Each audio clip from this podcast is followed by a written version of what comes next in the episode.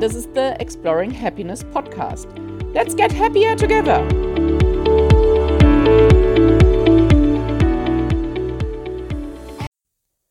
Hello, another week with Exploring Happiness. This week I'm going to talk about the Happiness Project. Uh, that's a book by Gretchen Rubin. I'm, I've been following Gretchen Rubin for quite a while. I've read that book in 2010, so 12 years ago. I haven't read it again. I have read more of her books and I listened to her podcast and I have her newsletter and uh, followed her um, with her blog. First of all, why am I presenting this?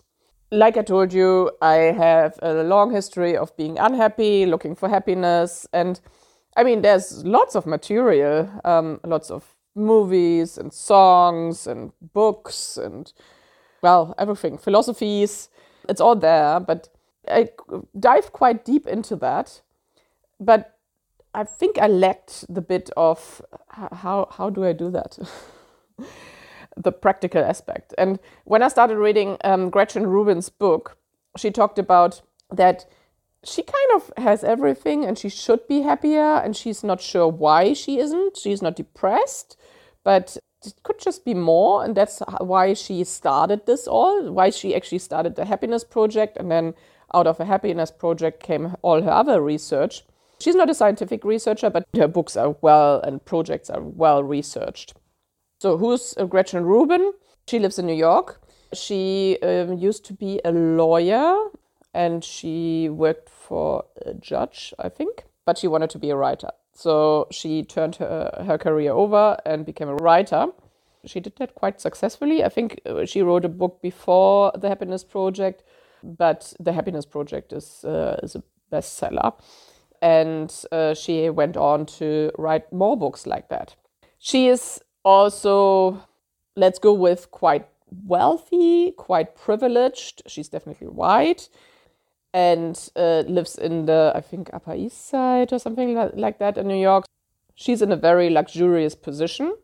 But the whole point, I'm guessing most of my listeners will be in fairly privileged uh, positions. Maybe we don't think we are. We think we should have more, and we sh- there should be so much more of everything and whatever. But in the end, just coming back to what we actually need in life, we have a lot. Even I, who in the moment at this recording um, are not really well off, even I have have more than enough. It's more about how how much takeaway and eating out and clothes and uh, and special activities for the kids and holidays we can afford uh, than just you know survival.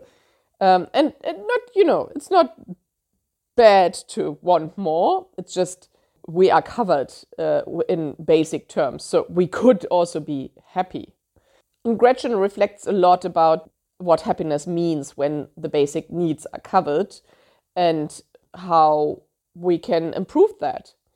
That's what really spoke to me because I knew I'm not unhappy because I'm really lacking something, maybe some a little bit health, but in general, I wasn't unhappy because I lacked money or opportunity or friends or something. It's just it didn't feel I just didn't feel happy. So maybe I wasn't connected with that really. So she spoke to me in that way, like I I have everything. How can I not be happy? Let me look into that. And what she did is she assigned each month of a year, so uh, starting with January, ending with December, each month of a year, she assigned a, a topic and then resolve that into activities and things, goals she wanted to achieve in that month. So in January, she looks at vitality, so everything around health.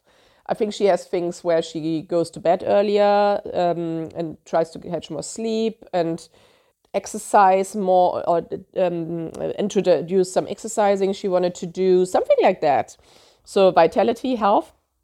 In February, it's uh, all about marriage. So she introduces something that she and her husband hug each other uh, for a few seconds every day, which uh, releases oxytocin. And I think they uh, make a point in really giving each other a kiss when they say goodbye and um, hello. So in the morning and in the, uh, in the evening to to make sure that they do take a moment for each other and acknowledging each other. In March, it's all about work. In April, it's about parenthood. In May, it's about leisure time and play. In June, it's about friendships, uh, taking more time for friendships. In July, it's about money and how to consciously spend money. In August, it's about eternity, so spirituality. Gretchen is not really spiritual uh, and she tries meditation. September is about books, which is her passion. So it's it's about passion. In October, it's all about awareness and spending a month being really aware. In November, it's all about attitude. I guess it's mindset, positive thinking, what to do to feel happier. And in December, she looks at um, happiness and um, reviews it all. Like I said, I really like Gretchen's book because it gives practical steps to find out more about which areas might need a little bit help in making us happier. And it, it doesn't need to be the same ones, uh, of course. I did also assign some months to specific areas, and helped me to look into them. So maybe maybe it helps you too to look into make a list of specific areas you really think you, you need help with to be happier in them. So possibly love or uh, friendships or community or money work and uh, then spirituality. What passion so what what hobby do you maybe you don't have a hobby and you you know you decide to spend a month on uh, looking for a hobby and uh, just explore some things you would like to do in your life, like whatever, gardening or um, wine tasting. Wine tasting, awesome. Chocolate tasting? uh, or sewing or whatever, singing or dancing or whatever, you get the point. Eating more ice cream. Is that a hobby? Maybe a month on specifically on health or maybe split the health topics like sleeping eating and exercising into single months and spend a month on being really aware of what you eat and improve your eating habits.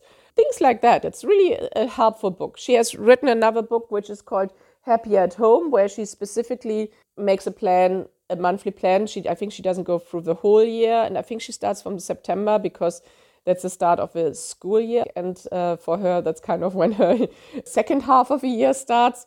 I did read the book, but uh, I didn't keep it. So I only only keep books which were like standout books for me. And this one, The Happiness Project, was definitely a standout. I really liked Happy at Home though. It was uh, around, um, of course, the, the relationships in the home, but also like neighbors. And uh, then she had rituals where she made a point in making up seasonal decorations. Christmas, usually, we all have that, but for little holidays and really put those decorations out and put them back in so that they're really just temporary and uh, and become a ritual uh, within the house, uh, the spirit of her house. So yeah, that was also a nice book. But I think in general, picking months or assigning areas in our life to months where we take more time and focus to, uh, with those topics is uh, quite a great way to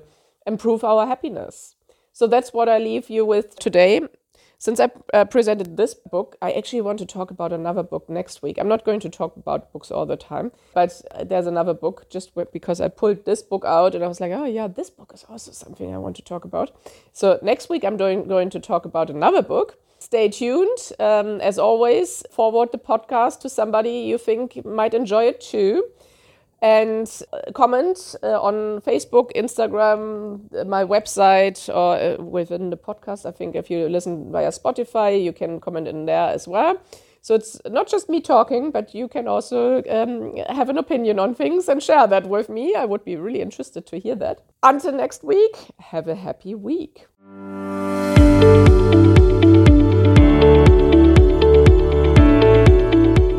Thank you for listening. Talk to you next week when we explore more happiness together.